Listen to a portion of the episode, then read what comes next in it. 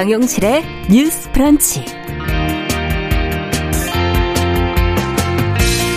안녕하십니까 정용실입니다. 악성 댓글에 시달리다가 숨진 유명인들 뭐 굳이 누구 한 명을 꼽지 않아도 떠오르는 사례가 참 많은데요.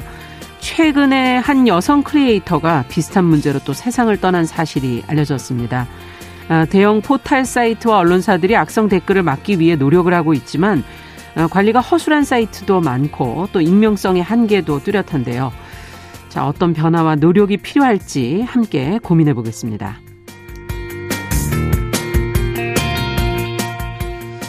네, 베이징 동계올림픽 관련해서도 잡음이 많이 들리고 있습니다. 인공 눈으로 인한 탄소 배출 문제부터 경기 운영까지 지금 여러 가지로 논란이 일고 있는데요.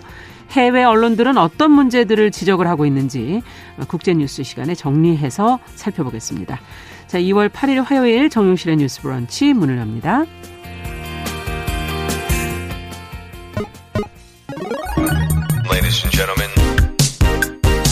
새로운 시각으로 세상을 봅니다. 정용실의 뉴스 브런치 뉴스 pick. 네, 정용실의 뉴스 브런치 항상 함께 해주시는 분들 감사드립니다. 유튜브 콩으로 많이 들어오셨네요. 감사드립니다. 자, 첫 코너 뉴스픽으로 시작을 하겠습니다. 화요일, 목요일 함께 해주시는 두 분 소개해드립니다. 신보라 국민의힘 전 의원 안녕하십니까? 네, 안녕하세요. 네, 조성실 정치하는 엄마들 전 대표 안녕하십니까? 네, 안녕하십니까? 자, 앞서 말씀드린 내용의 뉴스부터 먼저 좀 살펴보도록 하죠.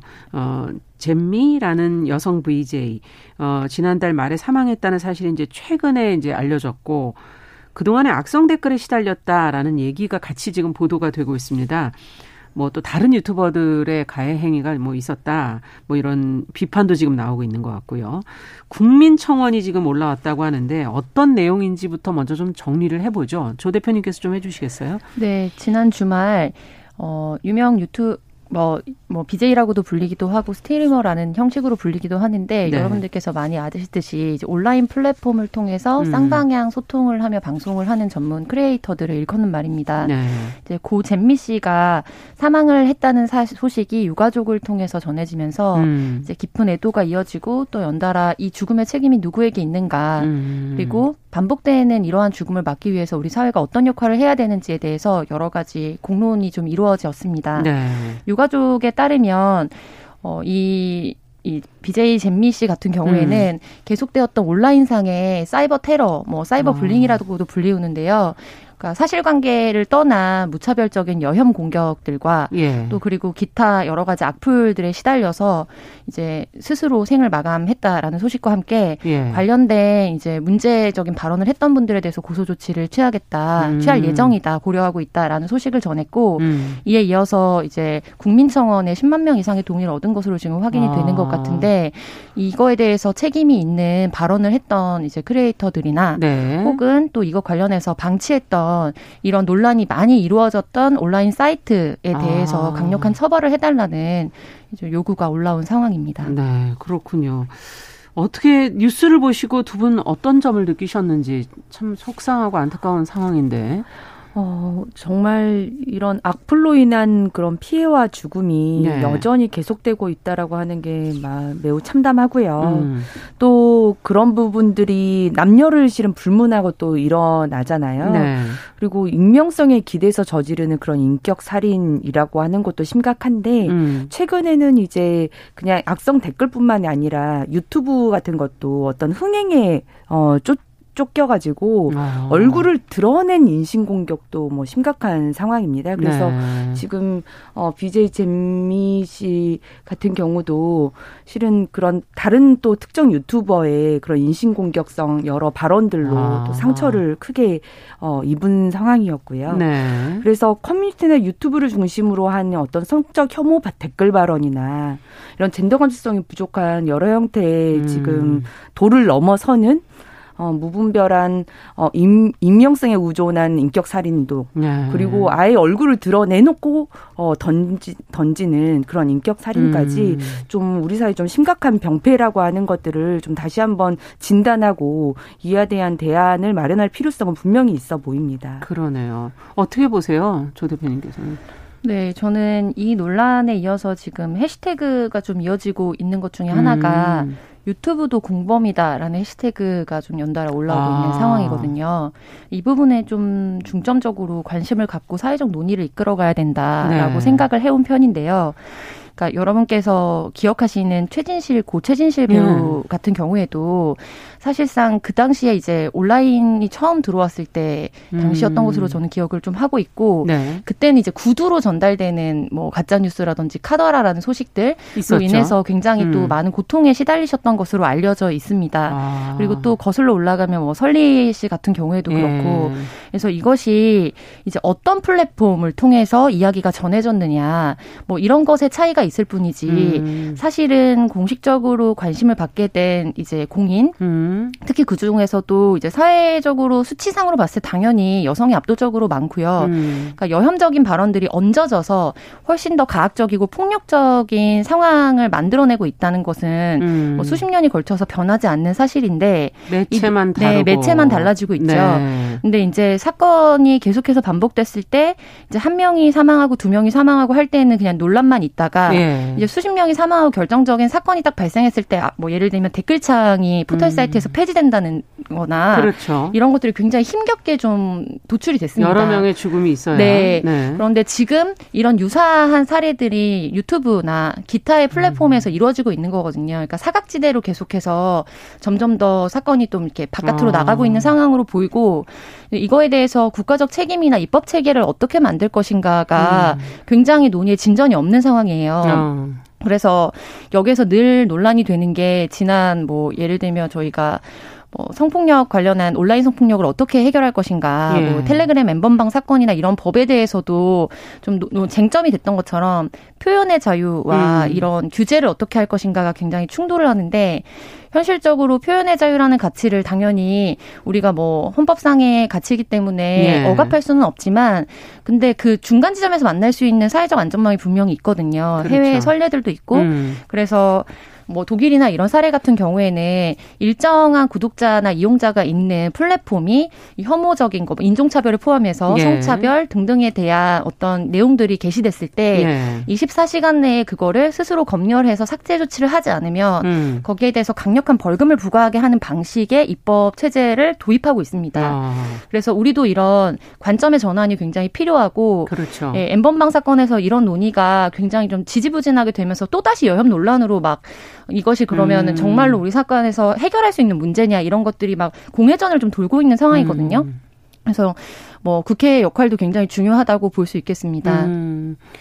자, 지금 뭐, 어, 죽음이 계속 돼야지만 이 문제가 지금 처리된다는 게 참 씁쓸하기도 하고, 사회적 역할은 그러면 어떻게 찾아가야 될지, 지금, 어, 인터넷으로 지금, 어, 유튜브로도 들어오셔서, 익명성에 대, 어, 한 거기 때문에 실명제로 해야 된다 이런 얘기들을 지금 좀 올려주고 계시거든요 댓글에. 어떻게 보십니까? 인터넷 실명제 도입의 필요성 어 실제 좀 거론하고 지금 어, 본격적으로 좀 시행을 해야 된다고 보시는지 어, 실제 어, 인터넷이 한창 이제 도입돼서 이렇게 유행이었던 시기에 인터넷 예. 실명제가 한번 도입이 됐다가 그게 헌재 판결로 다시 위헌 판결을 받으면서 어, 다시 이제 전환이 됐던 음. 적이 있습니다. 네. 그래서 어, 아마도 그때 당시에 헌재 위헌 판결의 어떤 취지 자체가 음. 어, 표현의 자유나 개인정보의 자기 결정권 그리고 언론의 자유 등의 기본권이 더 이제 중요하고 인터넷 실명제로 인해서 그게 표현의 자유를 사전 제한을 정당화할 만큼의 의미 있게 어떤 감소됐다라고 하는 증거가 없다. 음. 이제 그런 이유들로 위헌 판결이 됐기 때문에 네. 아마 저는 어 인터넷 실명제가 어 다시 뭔가 진행되어서 또 다시 이제 이게 합헌이냐, 음. 어, 위헌이냐라고 하는 판결이 된다면 여전히 기본권의 중대한 침해에 대한 불이익이 음. 해소되지 않는 것으로 볼 가능성이 더 높다라고는 점쳐지고요. 네. 그리고 전문가 분들도 우선 익명성만이 악플의 근본적인 이유가 되질 않는다. 지금 실제 유튜버들도 그렇잖아요. 네. 뭐 얼굴을 드러내놓고도 음. 뭐 허위 사실을 계속 공표한다거나 음. 어, 명예를 훼손하는 아니다. 발언이나 성적 혐오 음. 발언들을 일삼기 때문에 그건 당신 아, 단순히 익명성에 기대해서 생기는 문제만은 음. 아니고 그래서 어 사이버 폭력 예방 교육이라 음. 이런 어떤 젠더 감수성을 키우기 위한 교육들이 좀 선행돼야 된다는 지적들을 많이 하시고요. 네. 한편으로는 처벌 수위 자체를 좀 높여서 음. 그 양형 기준이랄지 이런 것들에 대한 실형 어, 이런 음. 부분들을 어, 명확히 해서 그 사이버 폭력에 대한 경각심을 강화할 필요가 있다는 제언들도 있습니다. 네. 실제도 과거에는 어, 이렇게 형사 고소를 하면 명예훼손이랄지 모욕죄로 형사 고소를 네. 하면 어, 그냥 약식 기소되거나 아니면 그냥 벌금형 네, 처벌 자체가 안 되는 경우도 있고 네. 그냥 약식 기소돼서 벌금형을 가볍게 맞는 경우도 있었지만 어, 2019년에 대법원도 양형 형성 기준을 어, 변경을 했습니다. 그래서 음. 명, 사이버상의 명예훼손과 모욕죄에 대해서는 양형 기준을 꽤 높였고요. 그래서 음. 최근에는 악플에 대해서 합의가 안 돼도 어, 과거에는 초범인 경우에는 벌금형 정도였다면 요새는 네. 징역형의 집행유예나 징역형이 부과되기도 한다고 음. 해요. 네. 그래서 이런 양형 기준을 훨씬 드높이고 그리고 확실히 어, 매김을 하면 예컨대 2년 이상의 징역 과 집행유예가 되잖아요. 네. 그러면 공무원에 임용이 되지 않습니다. 그래서 아. 어린 나이에 어 혹은 어 잘못된 손놀림으로 예. 징역형을 받게 되면 자신의 미래가 망가질 수도 음. 있다는 그런 생각을 갖고 다른 사람의 인생을 망치는 것뿐만이 아니라 자신의 인생도 함께 망가진다라고 하는 예. 좀 그런 경각심을 갖게 만드는 것도 저는 필요한 조치가 아닐까라는 생각이 듭니다. 네, 익명성이 아, 아니라면 어떤 원인으로 이런 계속 악플들이 이어질까 참 궁금하기도 한데요. 네. 예. 조 전 대표께서는 어떻게 이 문제는 국가가 같이 사회적 역할을 어떻게 가져가야 될까요? 네, 저는 이 문제를 바라보는 데 있어서 예. 결국 이게 하나의 산업이라는 거를 좀 주목해야 된다고 생각을 하는데요. 음. 그러니까 사이버 레카라고도 하고 이른바 이슈 유튜버라고도 부르기도 하는데 어떤 예를 들면 사건이 발생하거나 뭐 대중이 관심을 갖는 일들이 발생했을 때 그것과 관련된 이야기나 에피소드 같은 네. 것들을 짜깁기 해서 또 유튜브에 올리는 경우가 많죠. 예, 많, 많습니다. 네. 그거를 전문으로 하는 유튜버들이 있고 그런데 보통 이런 뭐 유튜버들이 연평균 뭐 100만 이상의 조회수를 뭐 갖는다든지 이렇게 했을 때는 이건 그러니까 수입과 연결되는 수입이 거죠. 네, 뭐몇 천만 원 이상은 당연히 훌쩍 뛰어넘는 것으로 예상이 되고 있거든요. 음. 공개가 되어 있지는 않지만 그러니까 결국에 이거는 누군가 소비를 하는 사람이 있고 그 클릭을 하는 사람의 소비를 기반으로 해서 그걸로 인해서 수익을 내는 사람이 있다. 음. 그리고 그 수익을 기반으로 해서 유튜브라는 예를 들면 유튜브를 플랫폼을 대표적으로 상징을 하자면 플랫폼도 수익을 굉장히 많은 부분 가져가고 그렇죠. 있는 거죠. 그래서 이게 돈이 돌아가는 구조의 바탕에 누군가의 생명과 혐오를 굉장히 아. 적극적으로 활용을 하고 있는 구조라는 것을 좀 봐야 하는데 그렇기 때문에 이제 벌금이나 이런 부분에 대해서도 굉장히 높은 수준의 이제 예를 들면 유튜버 들뿐만 아니라 그 음. 플랫폼을 운영하는 운영자에게 있어서 관리 책임을 강하게 묻도록 하는 부분은 당연히 입법 조치가 좀 이루어져야 그러네요. 되는 부분이라고 생각을 그만큼 합니다. 생긴다면. 네. 네.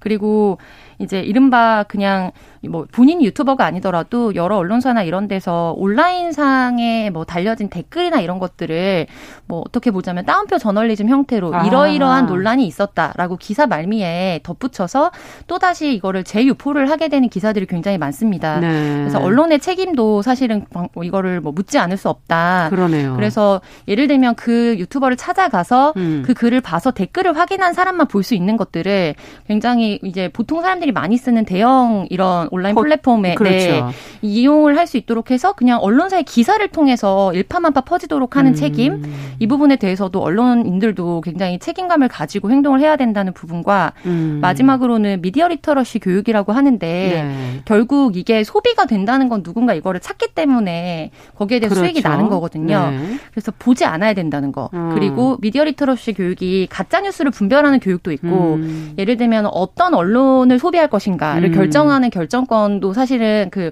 본인에게 소비 주체 네, 소비 주체에게 있는 예. 것인데 그거에 대해서 이 문제를 분명하게 인식하고 예를 들면 이것을 소비하는 것이 사회에 어떤 영향을 주는가 음. 여기에 댓글을 다는 것이 나의 미래와 사회에 어떤 영향을 주는가에 대해서 큰 그림에서 조명해보고 그거의 책임을 스스로 자각할 수 있도록 하는 음. 이제 구조가 필요하다. 그래서 공교육에서부터 도입은 당연히 돼야 할 것이고 네. 다만 지금 이거를 소비하는 소비자들이 단순히 청소년만은 아니거든요. 그렇죠. 그래서 좀 평생 교육이나 이제 대중문화나 이런 플랫폼 안에서도 음. 이런 것들에 대해서 다시 다시금 문제를 제고해 볼 수 있도록 하는 계기점을 좀 마련할 필요가 있다고 생각합니다. 네. 예전에 카더라에 비해서 좀 더 속도가 빨라지면서 음. 더그 영향력은 더 커지는 게 아닌가 하는 그런 생각도 들기도 하고 한 사람의 이 목숨이 왔다 갔다 한다니까 참 음. 걱정스럽네요. 덧붙일 말씀이 혹시 더 있으시다면 한 말씀 정도. 네. 네. 어, 책 악플로 인한 피해를 본다면 음. 형사 어, 판결뿐만이 아니라 예. 가해자에 대한 가해자에 대한 추가 손해배상도 가능하고요. 음, 음. 그리고 최근에는 그런 대법, 대법원 양형 기준이 매우 강화된 만큼 어, 이 부분에 대한 어, 가해자들의 그런 명심 음. 어, 그런 게 정말 필요하지 않을까 싶습니다. 그러네요. 네. 자, 앞으로도 저희가 이런 관련 뉴스는 좀 온라인 그 테러, 사이버 테러 이런 부분에 관한 것은 저희가 좀 집중적으로 좀 계속 관심을 가져보도록 하겠습니다.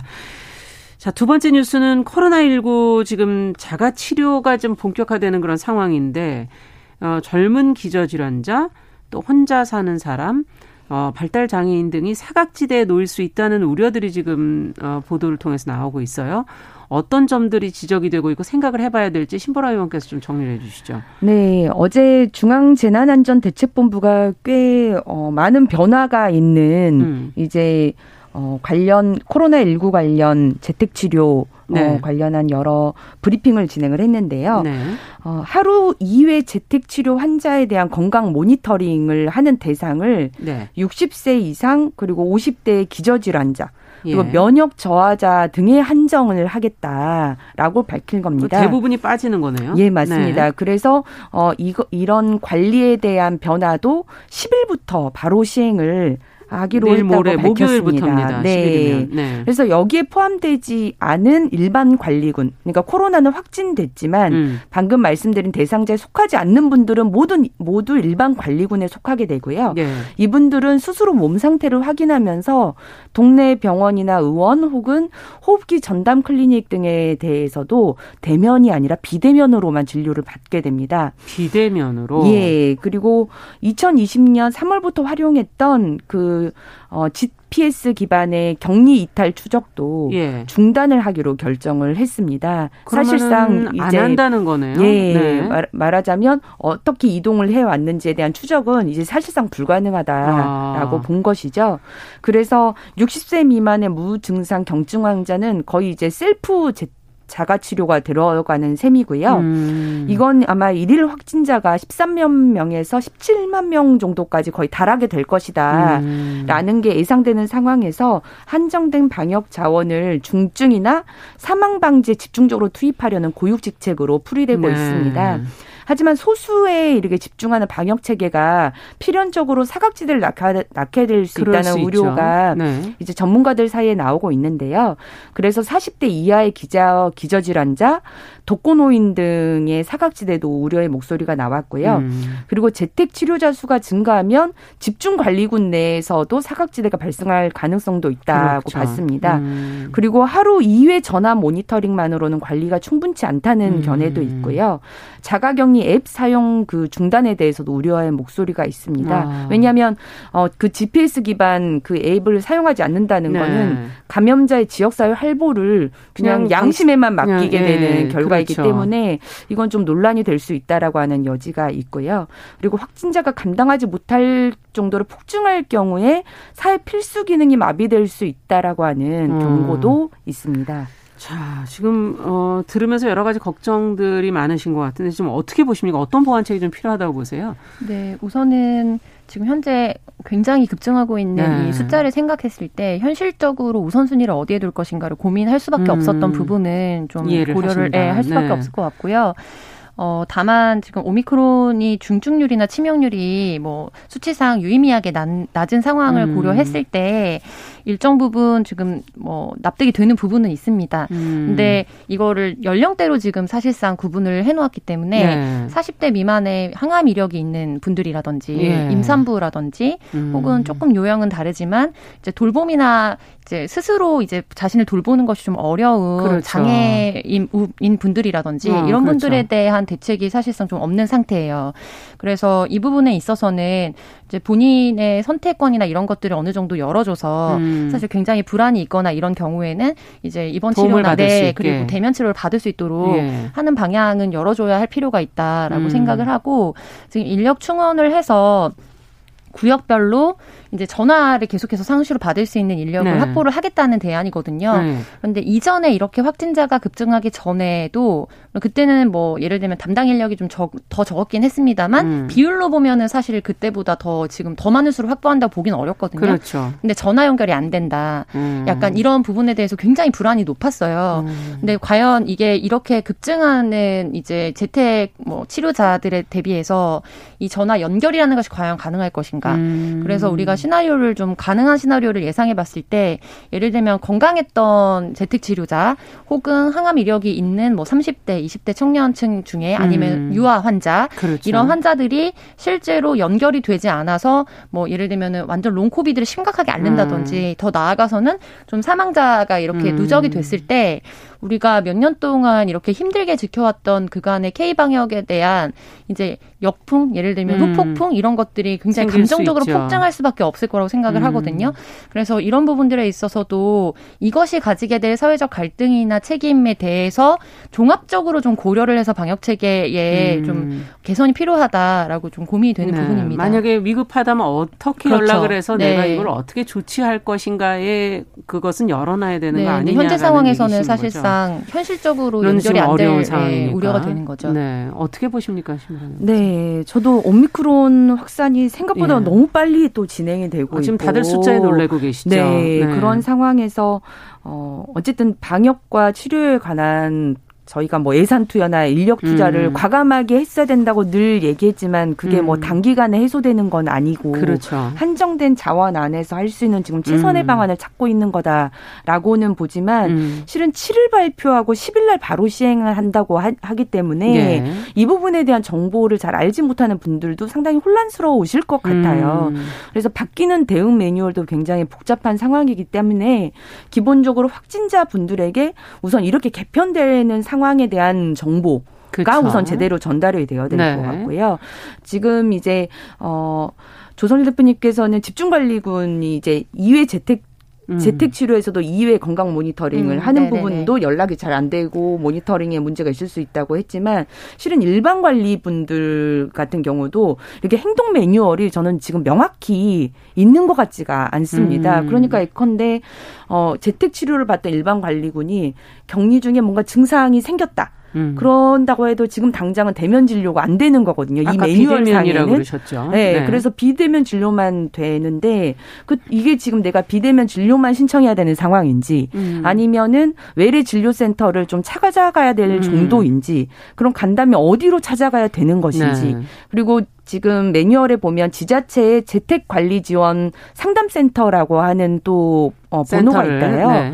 거기에 전화를 한다고 하는데 어, 느 상황에서 어떤 걸 선택해야 될지에 음. 대한 그런 행동 매뉴얼이 명확하지가 않습니다. 음. 그리고 일반 관리군 분들은 지금 먹는 치료제도 처방 대상이 아니거든요. 아. 그래서 그것이 해당되는지 안 되는지에 대한 정보도 예. 정확하게 지금은 전달되고 있지 못하는 것 같아요. 음. 그래서 이런 기본적인 정보 basic한 정보들부터 우선 잘 전달될 수 있도록 빠른 그 대안을 강구를 해야 될 것 같고요. 네. 그다음에 집중 관리군 분들 중에 어 전문가 분들이 40대 이하의 뭐 진짜 기저질환자, 네. 장애인, 독거노인, 네. 그리고 중증 임상 소견을 보이는 사람, 임산부 등은 그렇죠. 이건 gray zone이 될 가능성이 크기 때문에 회색존, 그러니까 사각지대가 될 수 있기 때문에 네. 반드시 좀 포함해야 된다. 이 부분은 지금 정부에서 빠르게 경청을 해서 보완을 해줘야 될 것 같습니다. 음, 네. 추가로 더 하실 말씀이 있다면 간단하게. 음, 네, 저는 당장은 이런 대책이 필요한데 음. 사실은 뭐 중장기적으로 우리가 공공의료 기반을 어떻게 확장할 것인지에 그렇죠. 대해서 지금 논의를 계속하고 실행화를 해야 된다. 정치는 미래를 만들어야 되는 거니까요. 네, 네. 알겠습니다. 자, 뉴스픽 오늘 두 분과 이야기 나눠봤습니다. 조성실 정치하는 엄마들 전 대표, 신보라 국민의힘 전 의원 두 분과 함께했습니다. 자, 정용실의 뉴스 브런치 1부 마치고 저는 잠시 후에 돌아오겠습니다.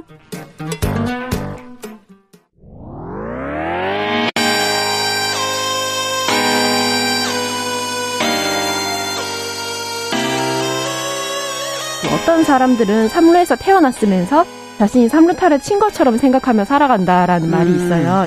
3분 즉석카레 만들듯이 법안을 뚝딱뚝딱 잘 만들어내시는 분들이 왜 여기에 대해서는 음. 이렇게 직무유기를 하고 있을까 그런 문제가 들고 따끔하게 예. 여성 팬티에 달려있는 정체불명, 의미불명의 리본에 대해서 생각을 하게 됩니다. 도대체 이 아이는 왜 있는가? 경쾌하게. 정말 그런가요? 외신도 당황한 거죠. 이 사건을 보고 예. 도대체 한국에서 무슨 일이 벌어지고 있는 거냐. 음. 이거 한국의 성보수주의 때문 아니냐. 할 말은 하면서 같이 고민해 보면 고민해 보겠습니다. 세상을 보는 따뜻한 시선. 정용실의 뉴스 브런치. 네, 정용실의 뉴스 브런치 듣고 계신 지금 시각 11시 31분입니다. 자, 시인의 눈으로 뉴스와 세상을 좀 들여다보도록 하죠. 시시한가. 오늘도 방수진 시인 자리해 주셨어요. 어서 오세요. 네, 안녕하십니까. 오늘은 어떤 뉴스를 저희가 들여다볼까요? 아나운서님께서도 네. 그 디제이 디즈니의 대표 캐릭터인 미키 마우스, 미니 마우스 잘 아시죠? 기억하죠. 네. 네. 우리 모두 추억의 캐릭터인 음. 것 같은데 그 중에서도 미니 마우스는 좀 흰색 물방울 무늬가 아. 들어간 빨간 원피스를 입은 모습으로 기억된다는 거 네, 네. 아실 겁니다. 미니 마우스가 오는 3월부터 프랑스 파리의 디즈니랜드에서 파란색 정장 바지를 입는다고 해요. 아, 옷을 갈아입는 거군요. 네. 프랑스 디즈니랜드 30주년이 되는 4월 12일, 음. 그리고 세계 여성의 날인 3월 8일을 기념하기 위해서라고 하는데요. 네. 1928년 미키마우스와 함께 등장한 미니마우스는 2019년 해군 제복을 연상시키는 빨간 자켓과 흰색 바지를 입은 적은 있지만 바지 정장을 입는 것은 이번이 처음이라고 합니다. 아.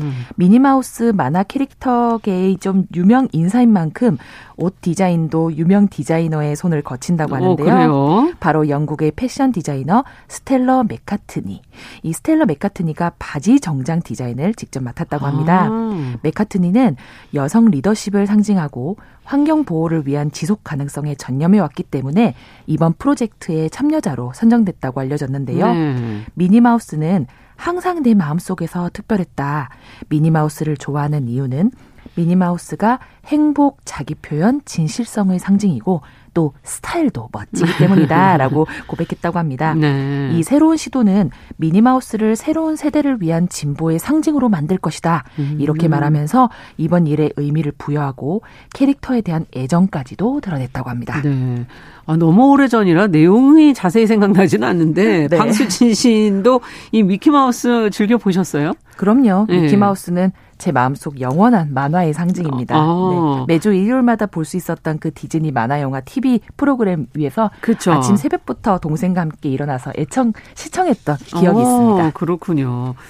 자, 근데 이렇게 성별 관련 고정관념을 좀 탈피하려는 노력들은 뭐 지금 문학의 안에서 많이 일어나는 것 같다는 생각이 좀 들고 동화 속에 뭐 수동적이었던 여성 캐릭터 변화되는 그런 모습도 보기도 하고 연극이나 뮤지컬도 예전에 그 주인공들을 좀 이렇게 반전을 만들어서 또 새로 올리기도 하고 뭐 이런 노력들을 많이 보거든요.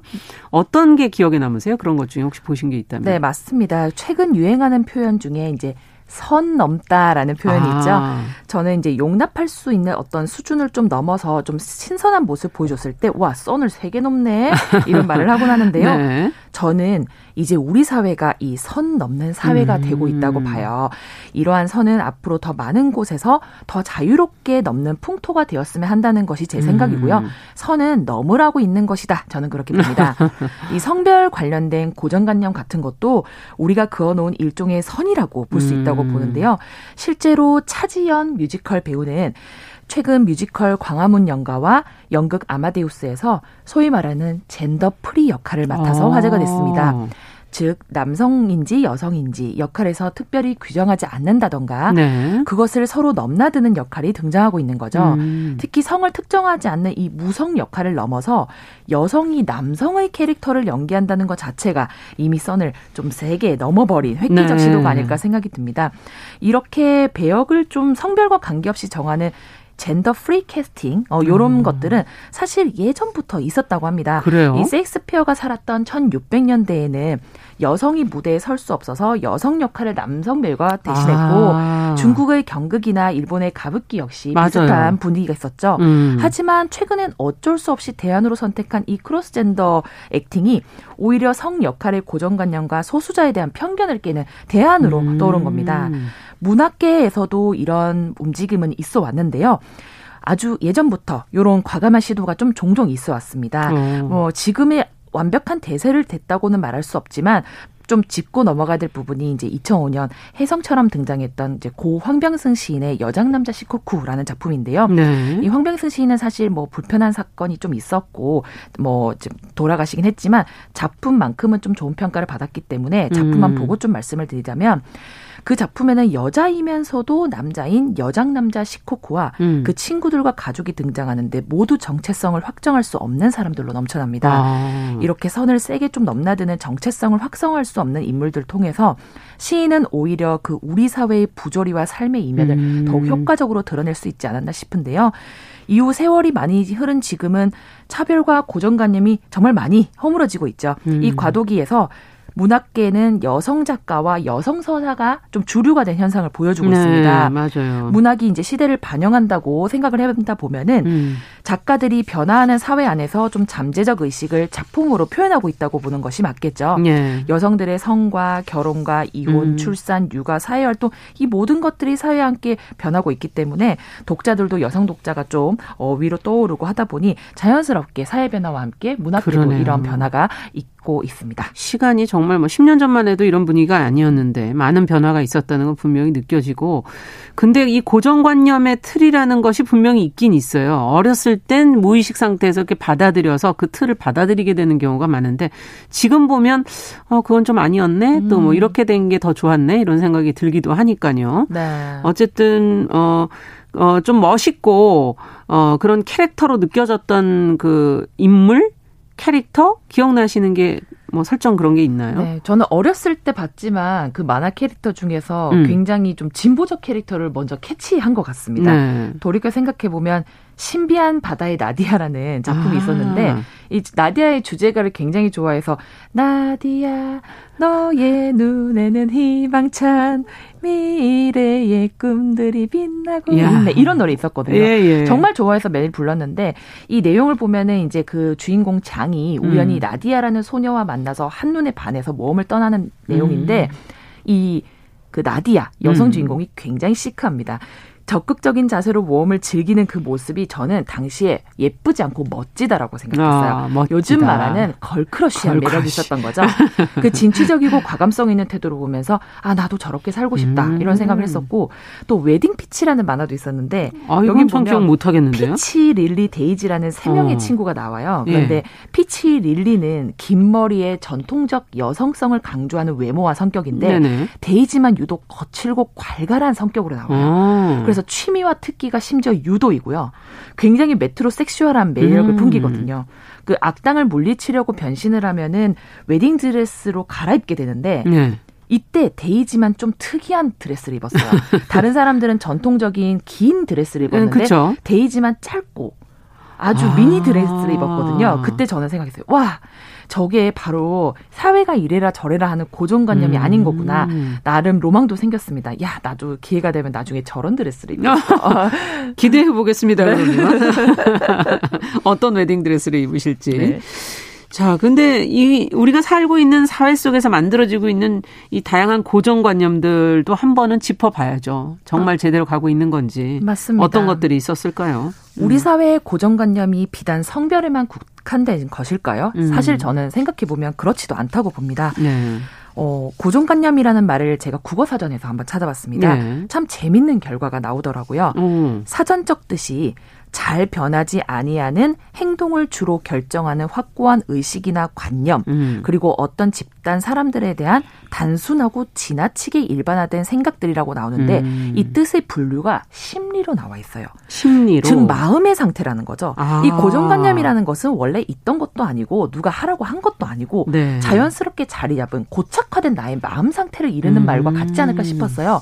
이런 관념이 뭐가 있을까 생각해 보니 크게 참 네 가지가 있겠다 싶더라고요. 네, 뭐가 있을까요? 성 역할에 대한 고정관념 대표적이죠. 뭐 예. 뭐 남자는 의사, 소방관, 경찰, 특히 막 몸을 쓰고 이러한 음. 직업이고 여자는 간호사, 승무원, 뭔가 뭐 케어하고 음. 이런 느낌으로 가는 사회적 틀도 있고 두 번째는 국가나 지역에게 가지는 고정관념도 있습니다. 네. 가장 가까운 나라 뭐 두 곳에 대한 걸 예를 들자면 뭐 일본은 이렇다더라, 중국은 음. 이렇다더라, 아, 그렇죠. 경남은 이렇다더라, 예. 전북은 이렇다더라. 이것도 다 고정관념이죠. 그러네요. 그리고 사물을 바라보는 고정관념도 굉장히 많아요. 음. TV 브라운 거는 반드시 네모다. 음. 백화점 상품은 무조건 좋다. 음. 떡볶이는 빨간색이다. 음. 수박은 둥글다.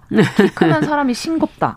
뚱뚱하면 게으르다. 이런 것도 사실 고정관념이죠. 그러네요. 마지막 마지막으로는 삶의 방식에 대한 고정관념도 있습니다. 밥은 하루 세 끼 반드시 먹어야 해.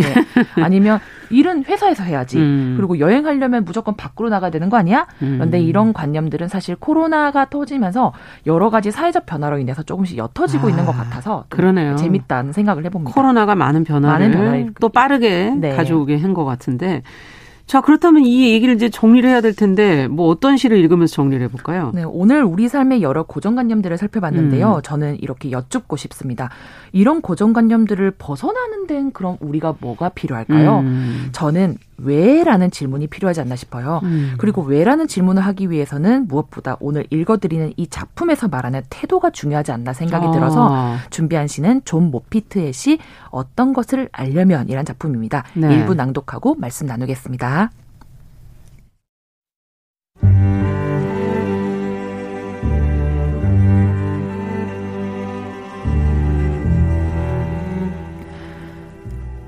존 모피트 어떤 것을 알려면? 어떤 것을 볼 때 정말로 그것을 알고자 한다면? 오랫동안 바라봐야 한다. 초록을 바라보면서 숲의 봄을 보았다 라고 말하는 것으로는 충분하지 않다. 자신이 보고 있는 그것이 되지 않으면 안 된다.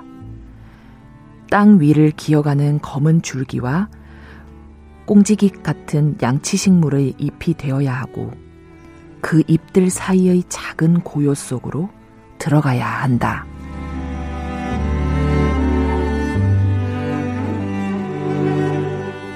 아, 이거는 정말 시가 아니라 한편의 뭐 명언이라고 네, 해야 맞습니다. 될까요? 어떤 것을 알려면 음. 그냥이 아니라 오랫동안 봐야 되는데 또 자신이 보고 있는 그것이 돼야만 맞습니다. 한다라는 얘기들이 범상치 않네요. 네. 음. 제가 딱 그 해결 음. 깨달음으로 얻은 것은 이런 것이었습니다. 고정관념을 부수고 우리가 앞으로 더 나아가는 방법이 뭘까? 음. 그러기 위해서는 무엇보다 그 고정관념들이 무엇인지 진정으로 알고 파악하는 것이 먼저겠죠. 그렇죠. 존 모피트의 말처럼 단순히 초록을 바라보면서 그냥 숲의 봄을 봤다라는 말로는 불충분할지 모르겠습니다. 음. 땅과 식물 그리고 숲이 주는 공기 같은 즉 이 고정관념 내면에 숨어 있는 본질에 더 가까이 다가갈 필요가 아, 있죠. 그쵸. 우리 사회의 고정관념도 그럴 것 같습니다. 뭐 원래 그렇지 뭐 그게 뭐 어때서라는 음. 태도가 아니라 그 고정관념이 사회에서 미치고 있는 것이 무엇인지 음. 그리고 그 고정관념은 어디서 어떻게 어떤 방식으로 우리 삶에 자리 잡았는지 그것이 아는 것이 먼저겠죠. 그리고 자신과 타인에게 이렇게 물어보는 겁니다. 왜입니까? 음. 어째서이죠? 이유는 무엇입니까? 음. 이렇게 당연한 것들을 당연하게 여기지 않을 수 있는 반성과 의문의 태도, 음. 삶의 면면들을 오래 아주 자세히 들여다보는 태도가 필요한 시기가 아닐까 싶어요. 네. 그래서 여러분들의 좀 하루 속에는 얼마만큼의 또 고정관념이 자리 잡고 음. 있을까요? 예, 오늘만큼은 이 질문에 대해서 다 같이 좀 곱씹어 볼 수 있는 날이 되었으면 아, 합니다. 네. 편하니까 그냥 고정관념으로 그렇게 해버리는 게 아닌가 하는 그런 생각도 네. 드네요. 자, 시시한가 오늘은 우리의 고정관념 이를 깨는 다양한 시도에 대해서 이야기 나눠봤습니다. 방수진 시인과 함께했습니다. 감사합니다. 네, 감사합니다.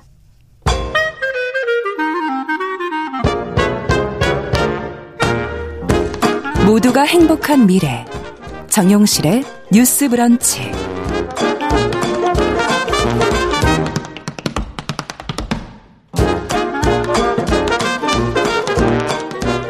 네, 뉴스 브런치 듣고 계신 지금 시각 11시 45분 향해 가고 있습니다. 자, 베이징 동계올림픽 지난 주말에 개막을 했고 지금 뭐 코로나가 여전한 상황 속에서도 어쨌든 두 번째 개최된 올림픽이고요. 음, 지금 뭐 근데 개막한 이후에 올림픽 분위기가 나지 않는다 뭐 이런 평가도 있고 지금 네. 말이 조금 많은 것 같아요.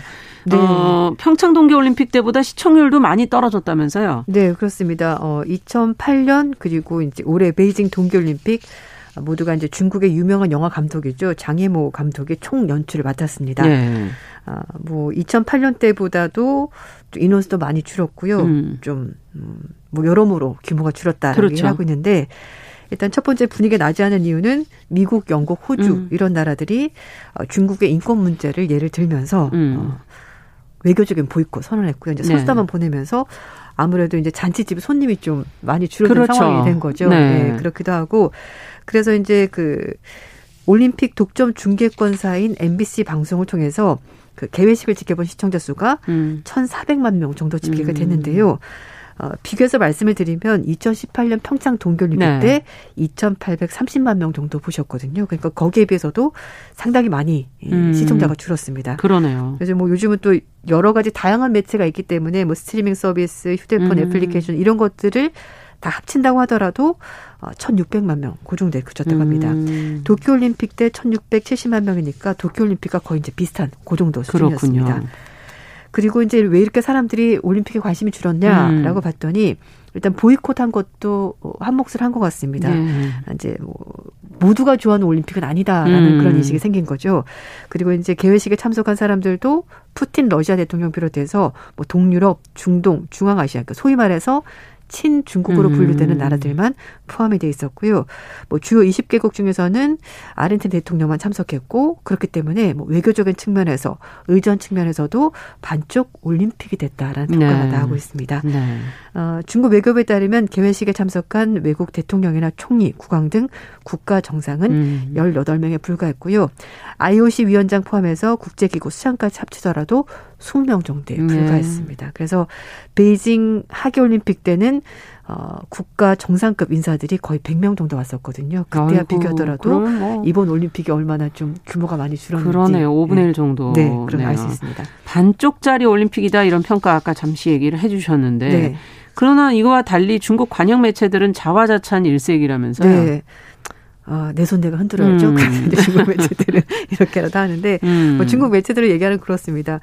14년 만에 음. 올림픽 두 번이나 하지 않냐. 2008년도 했고 2022년 어, 음. 동계올림픽까지 한다. 이거 결국 중국의 국력과 위상이 뒷받침이 되니까 올림픽을 두 번이나 하는 거다. 음. 이렇게 강조했습니다.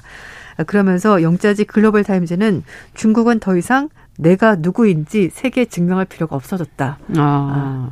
나야 나 이제 이게 됐다는 네. 거죠. 그래서 이번 개막식에 중국은 인류의 미래를 공유하는 공동체 건설에는 위대한 주제를 표현했고 그리고 중국의 문화적 자신감을 뭐 반영한다 이렇게 음. 긍정적으로 자화자찬했습니다만 그러나 뭐 외신들은 뭐 그렇게 보지 않았습니다. 어떻게 부정적인 평가가 음. 많았는데요.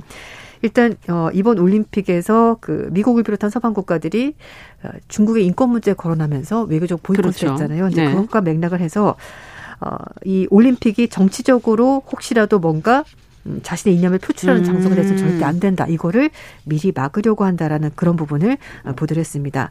뉴욕타임즈는 올림픽 헌장 50조 2항이 최근 들어서 가장 엄격하게 적용되는 올림픽이 베이징 올림픽이 될 거다라고 전망했는데요. 음. 어, 정치적으로, 종교적으로, 인종적으로 어떤 선동을 하는 것을 금지하는 조항인데 이걸 굉장히 이번 올림픽이 엄격히 지킬 것 같다라고 전망을 했습니다. 어, 선수촌 안팎에서 활동이나 소셜 미디어를 통한 의사 표현도 어, 제한하지 않는 방식으로 뭐, 뭐 음. 표현의 자유를 줬다고 하는데 사실 이게 잘 되지는 않는 것 같고요. 특히 중국 공산당이 동계올림픽에 출전한 선수들에게 IOC 규칙뿐만 아니라 중국 국내법까지 잘 지켜라. 안 지키면 아. 좀 그렇다 이렇게 이제 경고를 네, 한 겁니다. 했군요. 네, 그렇습니다. 네. 그래서 베이징 동계올림픽 조직위원회 관계자는 외신 인터뷰를 통해서 중국법과 법 개입이 되는 그 어떠한 행동과 발언도 모두가 처벌 대상이 될 거다 이렇게 네. 얘기했습니다. 이제 뭐 하나의 중국 원칙이기 때문에 대만이나 뭐 영토 분쟁 그렇죠. 여러 가지 문제가 있잖아요. 음. 이런 거는 아예 말도 꺼낼 생각하지 마라 이렇게 네. 엄포를 놓은 겁니다. 네. 뿐만 아니라 IOC 위원장도 올림픽 헌장 50조 이하에 따라서 선수들의 정적 표현이 규제돼야 된다는 음. 입장을 확인하면서 중국 편을 들어줬습니다. 하지만 국제 인권 단체들 그리고 체육 관계자들은 이 너무 엄격하게 규제하는 것은 좀 맞지 않는 것 같다. IOC 음. 방침과 이제 그렇게 비판하는 목소리도 있습니다. 네. 근데 음. 지금 뭐 중국의 국내 보도와는 음. 달리 서방 국가들의 입장은 좀 다른 것 같고 네. 또 더구나 올림픽 보이콧을 서, 어, 서방 국가들은 지금 선언한 반면에 네. 푸틴 러시아 대통령은 지금 개막식 날 중국 방문해서 시진핑 주석과 정상회담하는 등 네. 어찌 보면은 예전 냉전 시대를 맞아요. 보는 그런 느낌도 있었거든요. 네. 이에 대해서는 어떤 반응들이 나오고 있나요? 네, 어, 외신에서는요, 중국이 2008년 올림픽을 통해서 전 세계 각국에 굉장히 우호적인 관계를 잘 유지를 하면서 네. 자유주의적인 세계로 나아가는 것처럼 이제 그렇게 기회를 잘 활용을 했었는데 네. 이번 올림픽은 그렇지 않은 것 같다라고 음. 얘기를 했습니다. 워싱턴 포스트는 시 주석의 올림픽 게임, 베이징 동계올림픽은 중국의 초강력 지도자를 시험하는 자리가 될 것 같다 음. 이렇게 기사를 실었습니다. 올림픽 준비하는 과정에서 시 주석이 선수들 숙소도 챙기고 음. 경기장에 음. 중국적인 색채가 들어갈 수 있도록 신경을 좀 더 써라 이렇게 구체적인 지시까지 내렸고요. 뭐 정부 관계자와 자원봉사자 그리고 기자들에게도 가능하면 올림픽과 관련된 좋은 얘기만 좀 해라 음. 이렇게 얘기를 했다고 합니다. 어, 세계 그 어떤 올림픽 개최국 지도자도 시 주석만큼 이번 올림픽 성패가 중요한 음, 정상은 없을 거다라고 시민이 지적했는데요. 2008년 어, 당시 부주석이던 시 주석이 이번엔 주석으로서 올림픽을 개최했기 때문에 변화가 합니다. 있네요. 네, 특히 네. 중국 인구의 80%가 코로나 백신 접종 완료한 상태인데 문제는 음. 지금 오미크론 변이가 유행을 하고 있잖아요. 그래서 이런 상황에서 방역이, 중국이 방역을 네. 얼마나 잘할지 그러니까 이 모든 것들이 음. 시 주석이 얼마나 지도력을 잘 발휘하느냐 거기에 초점이 맞춰지는 그러니까 겁니다. 이번 올림픽 성공이 중국이라는 음. 국가보다는 어찌 보면 시 주석의 리더십이 잘 발휘되느냐 안 되느냐 여기에 네. 더 관심이 많은 것 같다. 네 맞아요. 근데 지금 중국 정부가 뭐 베이징 올림픽을 친환경 올림픽으로 하겠다는 약속을 했었잖아요. 네네. 이거는 잘 지켜지고 있는 겁니까? 어, 일단 시 주석이 이번 올림픽에 4대 이념을 발표했습니다. 녹색, 공유, 개방, 청렴 네. 이걸 제시했고요. 어, 조직위원회 측에서도 저탄소 올림픽을 개최하겠다라고 여러 차례 공약을 그렇죠. 했습니다. 그리고 베이징 올림픽이 지금까지 역사상 가장 친환경적인 음. 올림픽이 될 거다라고 대대적으로 광고를 했는데요. 일단 이제 재생에너지 친환경 기술 사용해서 탄소 배출 획기적으로 줄이겠다. 예. 그리고 기존에 썼던 시설들을 재활용해서 추가로 어, 경기장을 짓는 걸 좀 억제를 해보겠다. 네. 이렇게 얘기를 했는데요. 그러면서 뭐 경기장 내에 있는 모든 구역에 태양광, 풍력 등 재생에너지원으로 전력을 공급한다고 밝혔고 음. 경기장에서 쓰이는 얼음도 프레온가스가 아니라 이산화탄소를 냉각제로 만들어서 친환경적이다. 이렇게 얘기를 했습니다. 그리고 베이징 동계올림픽은 그, 그 전에 2008년 올림픽에 썼던 경기장 다섯 개를 재활용 다시 사용해서 이런 부분도 상당히 네 굉장히 음. 친환경적이다라고 근데 지금 했습니다. 인공 눈이 문, 얘기가 많이 언급이 되더라고요. 네, 맞아요. 친, 친환경적이지 않다 전혀. 이렇게 네. 지금 얘기가 되는데. 뭐 베이징 올림픽이 역대 최초로 인공눈 100%를 활용하는 올림픽이다라는 광고가 대대적으로 나왔습니다. 그렇죠. 어, 지난 40년간 문, 그런데 문제는 베이징 장자커우 지역의 겨울 평균 강수량이 8mm가 안 됩니다. 그러니까 음. 눈이 자연적인 눈으로는 음. 경기를 하기가 힘든 상황이고요. 그러네요. 그래서 음. 일단 이제 인공 눈으로 해결하겠다라고 밝혔는데 문제는 인공 눈을 만드는데 엄청난 양의 물과 전기가 쓰이는 겁니다. 그렇겠죠. 네, 전기를 쓰려면 또 이제 발전소를 돌려야 되니까 그러니까요. 당연히 이제 이산화탄소가 발생이 되고 그게 친환경적으로 한다는 네, 거 아니었어요? 이게 예. 약간 어 아이러니한 상황이 벌어지게 예. 된 겁니다. 그래서 이 동계올림픽에 쓰일 인공눈을 만드는데 쓰이는 물이 1억 8,549만 리터 정도 되는데요. 1억 명의 사람이 하루 동안 마실 수 있는 굉장히 아. 많은 양의 물을 이거를 이제 눈을 만드는 데 쓴다라는 겁니다. 이 CNN 방송은 지구 온난화 때문에 전 세계적으로 담수량이 줄어드는 추세인데 이걸 고려하면은 올림픽 하느라고 이 정도 물을 쓰는 건 그러네요. 굉장히 많은 양이다라고 네. 설명을 했습니다. 그리고 중국은 대표적인 물 부족 국가인데 올림픽 하나 치르겠다고 물을 아. 이렇게 막 쓴다? 이거는 굉장히 비판받을 만한 일인데요.